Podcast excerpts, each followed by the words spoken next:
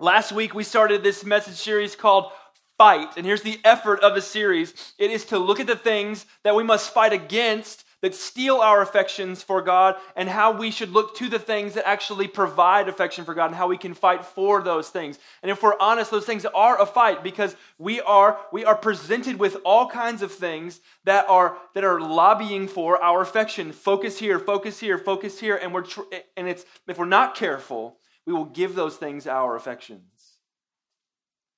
But we looked at Colossians chapter 3, and in so many ways, there are things that we have to fight against that are enemies of our affections. But over the next few weeks, what we're going to look at is what we need to be doing to fight for affection for God. What are the things that we can do that actually promote love for God in us?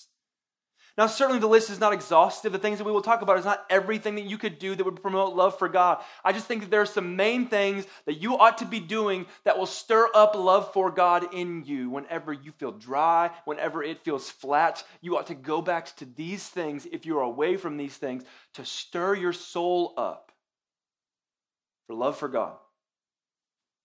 And so we look at it in the, in the context of a relationship. And if you talk to people in the church, if you talk to people outside the church, they say, What makes a really good relationship? They may list a few things, but on probably on every one of those lists is you need to be able to listen. You have to be able to listen. You talk to people that are in the secular world or people that are in the church, they say, What makes a good marriage? Oh, you need to be a good listener. Maybe in, maybe in your world, maybe you can remember this from elementary school. Hey, you need to be a good listener because you have two ears and one mouth. Right. Listening matters. Listening is important. And when it comes to our relationship with God, listening is important. And now, the question that you might be asking, that I hope that you're asking, is how do I hear from God? One of the primary ways that we hear from God is through the scriptures. That's why we call it the Word of God. We don't call it that because, like, man, this would sound really cool one day if we called it the Word of God. Rather, we call it the Word of God because it actually is God's Word to us. It's the way in which we hear God speak. And so it's important that we press into this. This, for me, is almost the foundation for how we're going to fight for the things that stir up our affection for God. We cannot separate ourselves from the words of God and be stirred up with love for God. So we'll look at why that is in 2 Timothy chapter 3 starting in verse 14. 2 Timothy 3 I'll read 14 through 17. But as for you, continue in what you have learned and have firmly believed, knowing from whom you learned it and how from childhood you had been acquainted with the sacred writings, which are able to make you wise for salvation through faith in Christ Jesus. All scripture is breathed out by God and profitable for teaching, for reproof, for correction, and for training in righteousness, that the man of God may be complete, equipped for every good work. So, the context of this chapter is this Paul is writing to Timothy. Paul is on his way out of this world, writing to Timothy some final instructions for Timothy as a pastor, for Timothy as Timothy was Paul's child in the faith. That's how Paul would refer to him. And in chapter 3, what Paul is writing to Timothy about is how to stay faithful to God in an ever changing culture. And he writes the first few verses hey, stay away from these things. This is how the godless live. And then he gets to verse 14. But as for you, Continue in what you have learned and have firmly believed, knowing from, you who, from whom you learned it, and how from childhood you have acquainted you have been acquainted with the sacred writings, which are able to make you wise for salvation through faith in Christ Jesus. And it's in these verses that we find our first answer to this question How does the Bible stir up affection for God in us? How does the Bible stir up love for God in us? The first thing we see in verse 14 and 15 the Bible is the way that we come to know God most fully. The Bible is the way that we come to know God most fully. You caught it in verse 15. And how from childhood you have been acquainted with the sacred writings. That's talking about the scriptures. You've been acquainted with the sacred writings, and here's what they're able to do, which are able to make you wise for salvation through faith in Christ Jesus. The Bible is the way we come to know God most fully. We cannot know God apart from the Word of God, and you certainly cannot love a God that you do not know. And the primary way that you're going to know Him most fully is through the words of God. You cannot separate yourself from the Bible and be stirred up with love for God. Because this is where God speaks. God has inspired the scriptures through human authors by the power of his spirit, and we call it the very words of God. If you worship with us on Sunday morning, we stand, we stand while the words of God are read. Why? Why? Not because Brian is important, because we believe these are God's perfect words. We ought to stand in reverence of them while he speaks to us. You cannot separate yourself from the word of God and be stirred up with love for God. Because it's in the word of God that we come to know God most fully. It's in the Word of God that we find out that there was a God who loved us so much so that seeing our rejection of Him, He sent His Son into the world to live perfectly where you and I were supposed to live perfectly, to die the death that you and I would rightly have died, but Jesus died in our place, and to get up from the dead so that He would be the victorious King. And now He is the way to God. You know how you find that out? Through the Word of God. You don't know the gospel of God apart from the Word of God. You might say in your brain, No, I heard this from so and so who spoke it. You know where they got it from someone else, and from someone else who got it from the Scripture. We cannot know God apart from the Word of God. So, how does the Bible stir us up for affection? Uh, how does the Bible stir up our affection for God or love for God? The first way is that we come to know God, the Bible is the way that we come to know God most fully. The second thing we find in verse 16. It says this all scripture is breathed out by God. The reason that the Bible stirs our affection for God, the second reason is this because the Bible is God speaking to us today. The scriptures, the, the Bible says about itself, all scripture Every bit of it, the totality of it, the thing that you hold in your hand that you call your Bible, is breathed out by God. I thought, Cade, I thought that it was just a bunch of dudes that sat down and wrote some things in their Bible. Check this out. This isn't going to be on the screen. This is just for free. 2 Peter chapter 1 this is Peter speaking about the word that he gets, and this is how he starts For we did not follow cleverly devised myths when we made known to you the power and coming of our Lord Jesus Christ, but we were eyewitnesses of his majesty. Peter saw Jesus walk the planet. For when he received honor and glory from God the Father, and the voice was borne to him from the majestic glory, This is my beloved Son, with whom I am well pleased. We ourselves heard this very voice borne from heaven for we were with him on the holy mountain. You know what he's talking about? The time in the, the gospel accounts where the, on the Mount of Transfiguration, where Jesus and his boys, these three guys, go up on the mount. Jesus starts glowing, and the Father speaks from heaven, This is my beloved Son with whom I'm well pleased. Peter, in this moment, is talking about that moment. We were there, we saw it. Verse 19. And we have the prophetic word more fully confirmed to which you will do well to pay attention as a lamp shining in a dark place until the day dawns and the morning star rises in your hearts. You know what Peter says? We saw Jesus transfigured on the mountain, and the Father spoke from heaven. And you know what you have? You have the Word of God, and it's better. And we would do well to listen to it.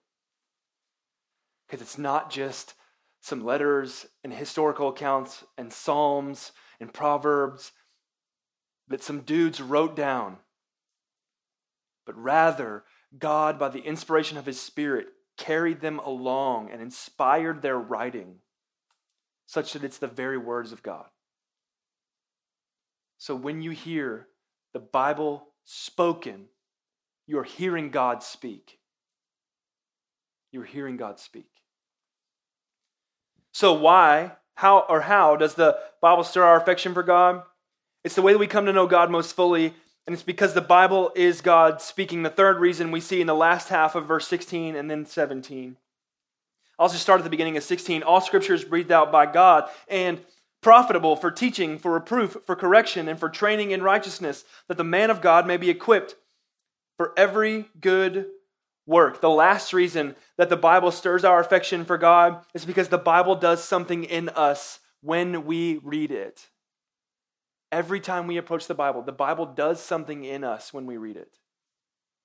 Did you catch what it said? It's profitable. Profitable for what? For teaching, for reproof, for correction, and for training in righteousness. Okay, so let's just break that down a little bit. The Bible is profitable for teaching, meaning the Bible tells us what to do. For reproof, the Bible tells us what not to do. For correction, the Bible tells us how to be restored to the truth when we have strayed from it. That's what's so great about this, right? It's not just, hey, do this, don't do this. Figure it out. But what happens when I when I like blow it and like I do the thing that you told me not to do? God in his kindness has given us his word that corrects us over. It, shows us the way to restoration. That's kindness. And finally, for training in righteousness, that when we approach the scriptures and we intake them and ingest them and read them over and over and over again, as we do so, we are made more like Jesus. We are made more like Jesus. The Bible does something every time we approach it. For what purpose? What does it say at the end? That the man of God may be complete, equipped for every good work. It teaches, reproves, corrects, and trains for all for all for this purpose. For equipping you to do what God calls you to do. So if you've ever felt called by God to do something that just felt outside of your ability, if you've ever thought in your brain, I think God is calling me to do fill in the blank, and it just seems way beyond my ability, you know you're going to get the equipping from to do what you need to do from the words of God. You're going to get them from the words of God. So we read the Bible and we fight. We fight for affection for God with the Bible because the Bible is the way that we know God most fully. It is God speaking, and it does something every time we approach it and read it. Now, here's the issue. For many of you, when it comes to reading the Bible, you may not admit this, you, you may not. But the reality is, is you don't know how to read the Bible.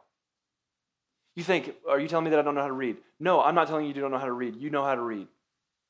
But for many of you, you, you refuse to read the Bible because you're intimidated by the Bible.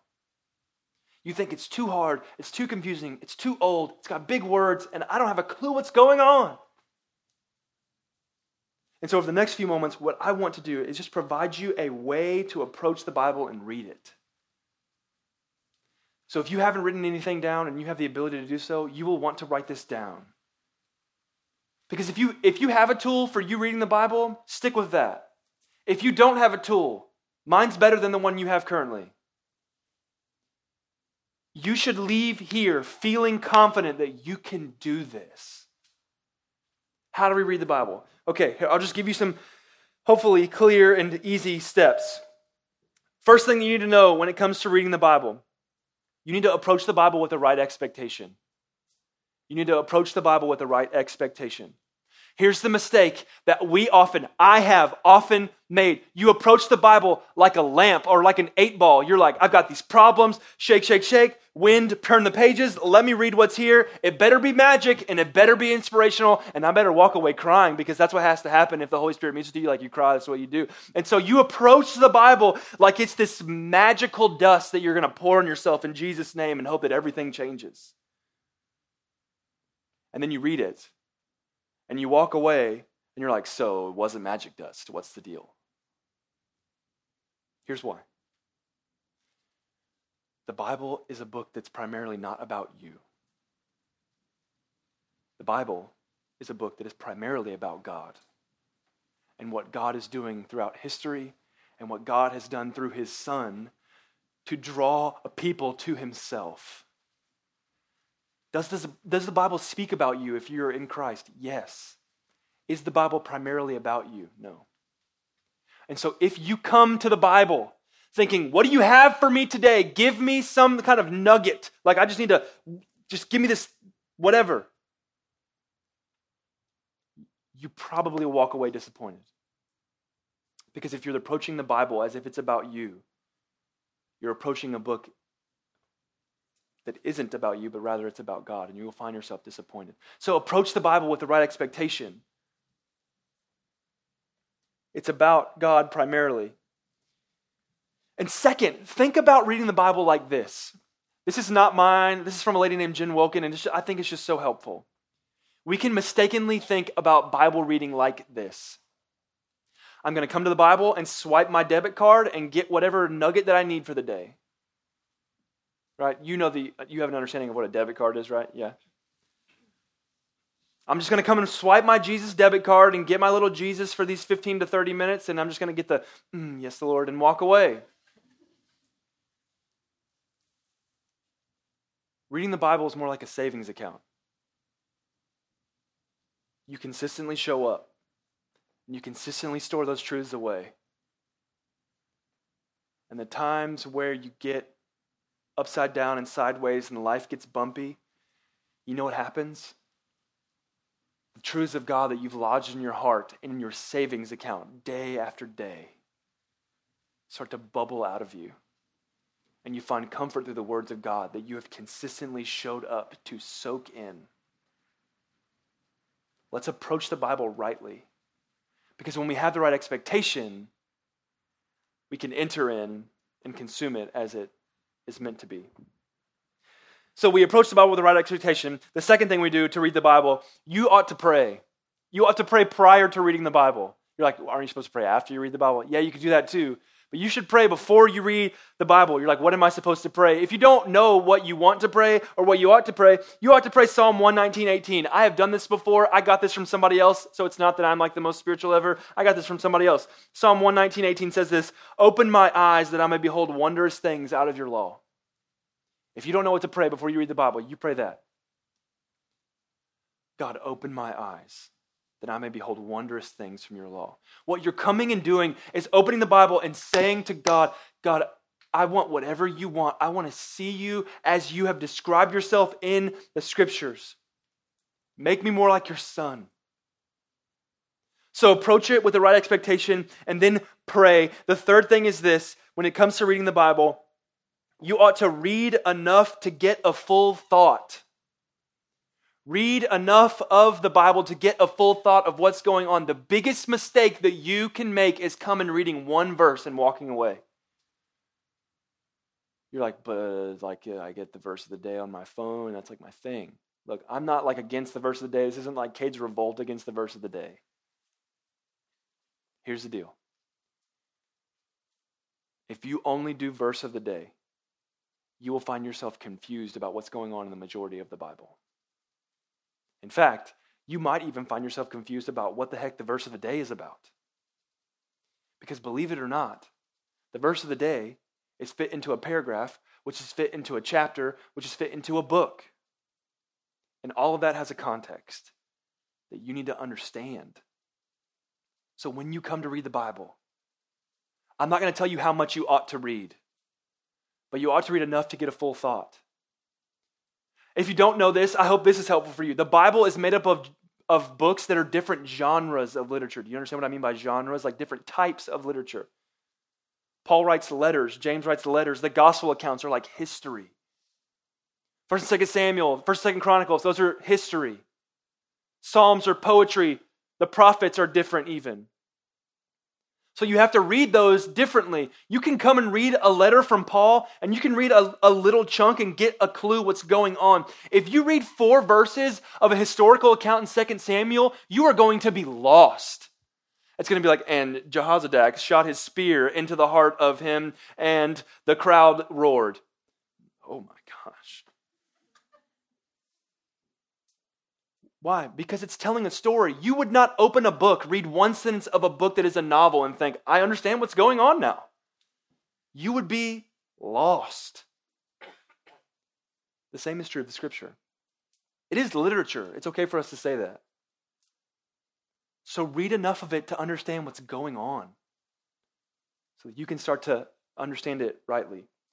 So we approach it with the right expectation. We pray. We read enough of it to get a full thought of what's going on. Now, okay, we we have read the Bible, Cade, how do I like tease out some kind of meaning, some kind of nugget that I can put in my pocket and be like, Jesus?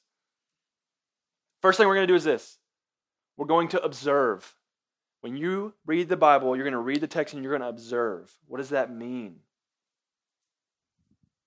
You're going to ask this question as you read the scripture. Whatever passage you're reading, you're going to ask this question when you observe What does this say?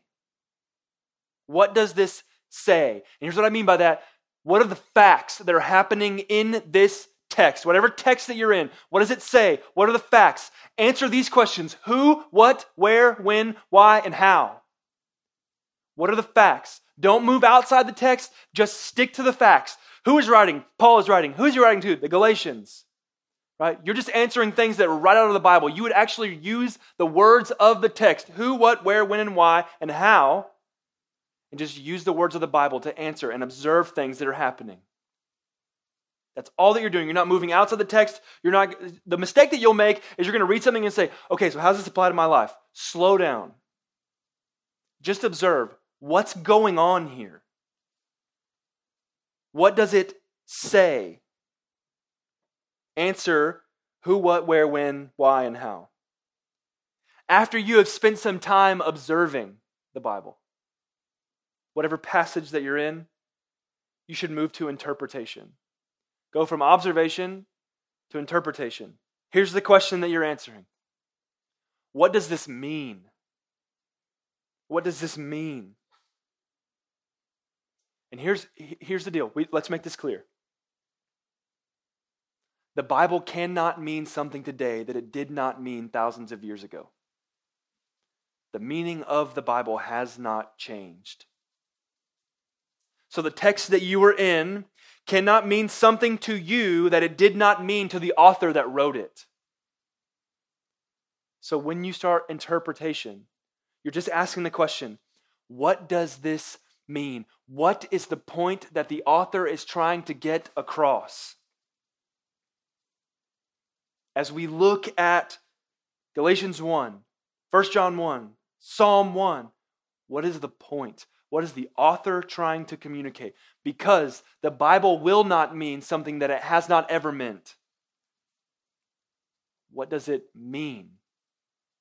Interpretation.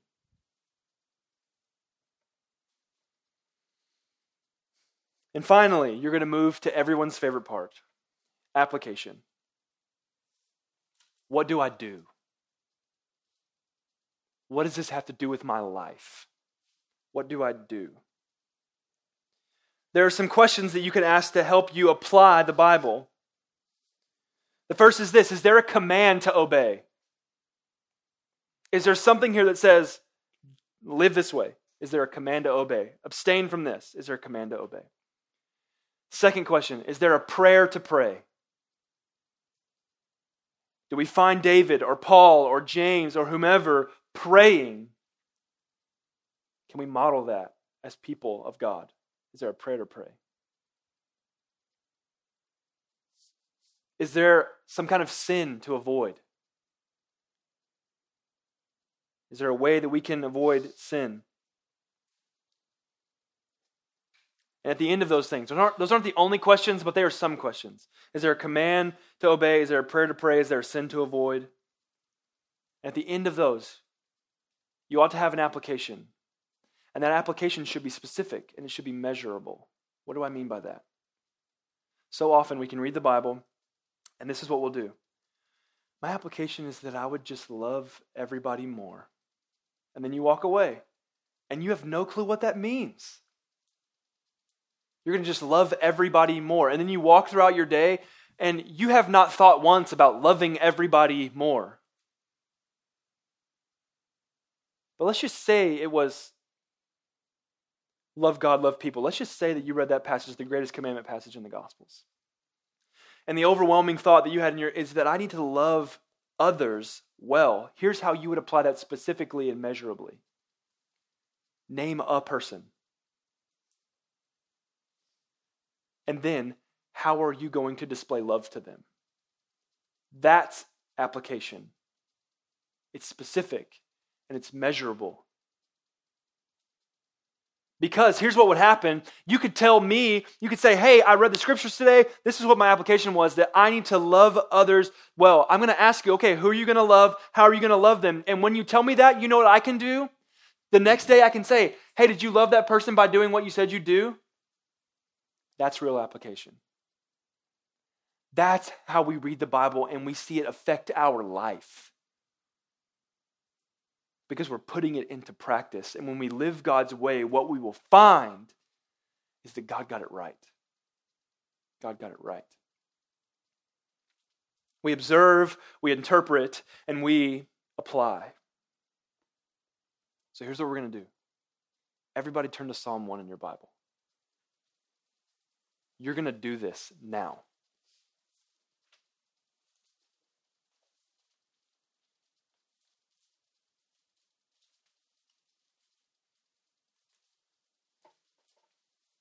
Psalm 1.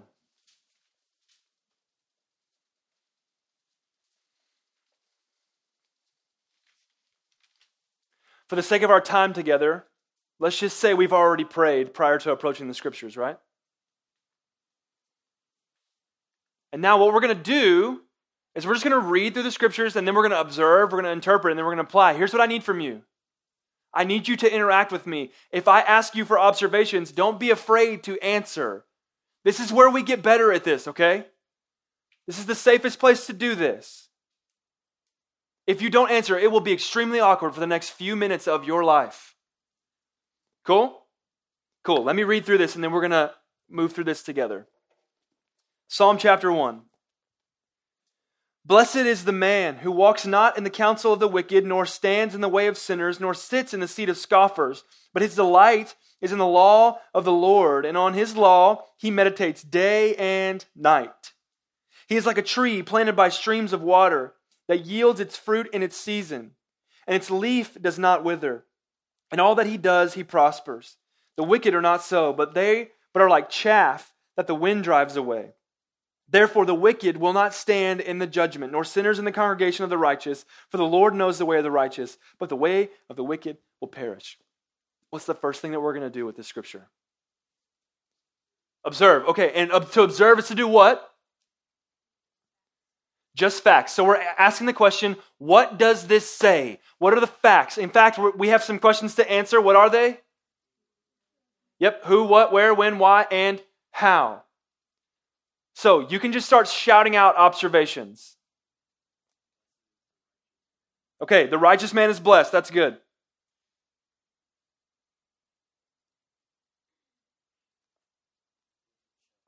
The wicked will perish. That's good. You're doing great.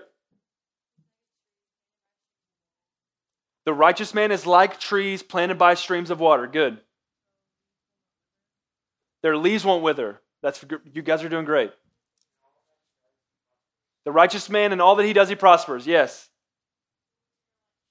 The wicked are like chaff. You guys are doing great. Yields fruit in seasons. What else?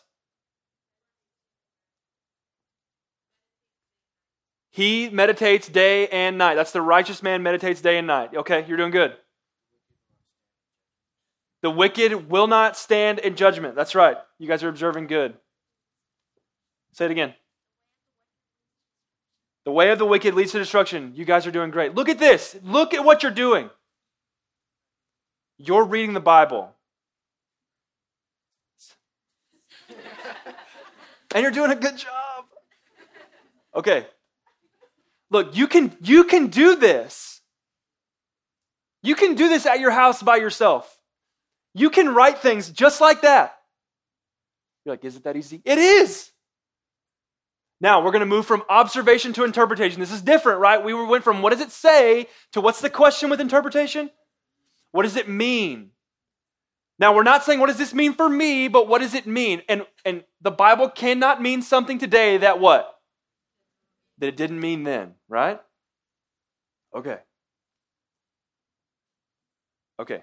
So, for the sake of us understanding with observation, what type of literature is the Psalms? Poetry. And in poetry, what kind of language are you going to get? flowery language. Maybe we can say it like this meaning there's going to be a bunch of metaphors and similes. Things aren't actually what they say they are, right? So we've got that in our brains. Okay, so when we talk about interpretation, that will be helpful for us. The question with interpretation is what? What does it mean? What does it mean? Okay, let's start to interpret. We've gone from observation, let's now interpretation. This will be probably harder, and that's okay.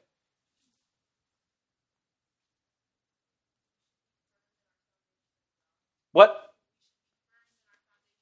Not quite. You're applying it. Back up. That's okay. Interpretation. What does it mean?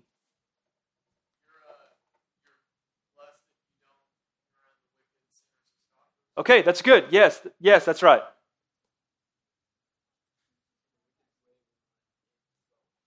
Sorry? That's right. You're going to say something. You can go ahead. You're applying. Back up. You're ahead of me. You're do, that's, that's a right application, but you're ahead of me. What else? Say that again. The righteous person has a strong foundation. That's exactly right. Yep. Okay, back up just one back up. What else? What? Okay. What else?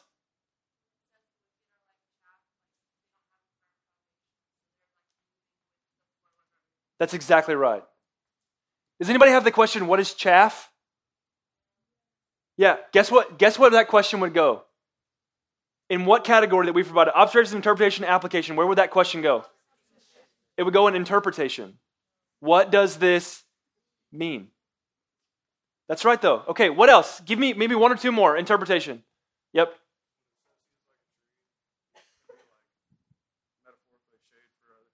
Okay. What else? One more thing.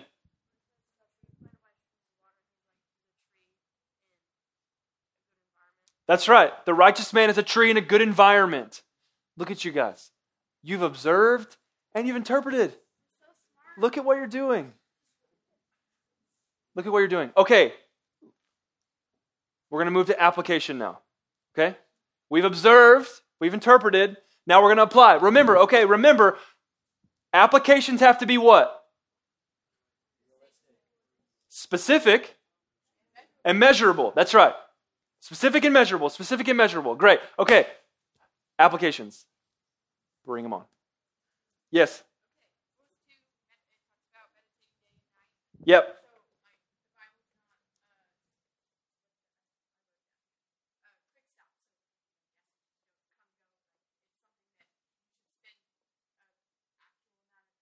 Yep. And so the application would be what? Okay. And so how would you make that specific and measurable for you? For just for the sake of the example. You don't actually have to like, we're not putting you on this. Like, just for the example, how would you do that? Yeah, yeah, that's fine. That's exactly right. You have made it specific and measurable. That's exactly right. One more. Give me one more. Yep. Okay, how did you make that specific and measurable?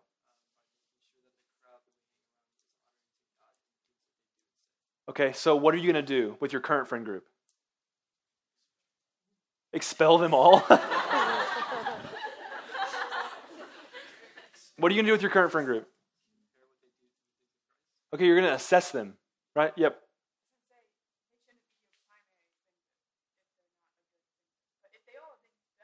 That's right. And so maybe the application might be that you need to distance yourself from friends, or maybe you just need to focus on those that are Christ followers. Look at me. Look at me.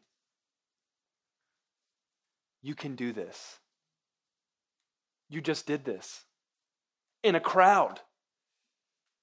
You can certainly do this at your kitchen table or in your bedroom or at Starbucks. I don't know where you're going to do this. But check it out. You can do this.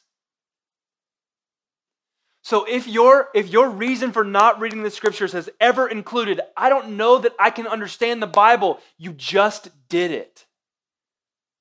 You can do this. We need the words of God to fight for affections to be stirred up in us for God. We cannot be stirred up for God apart from the words of God.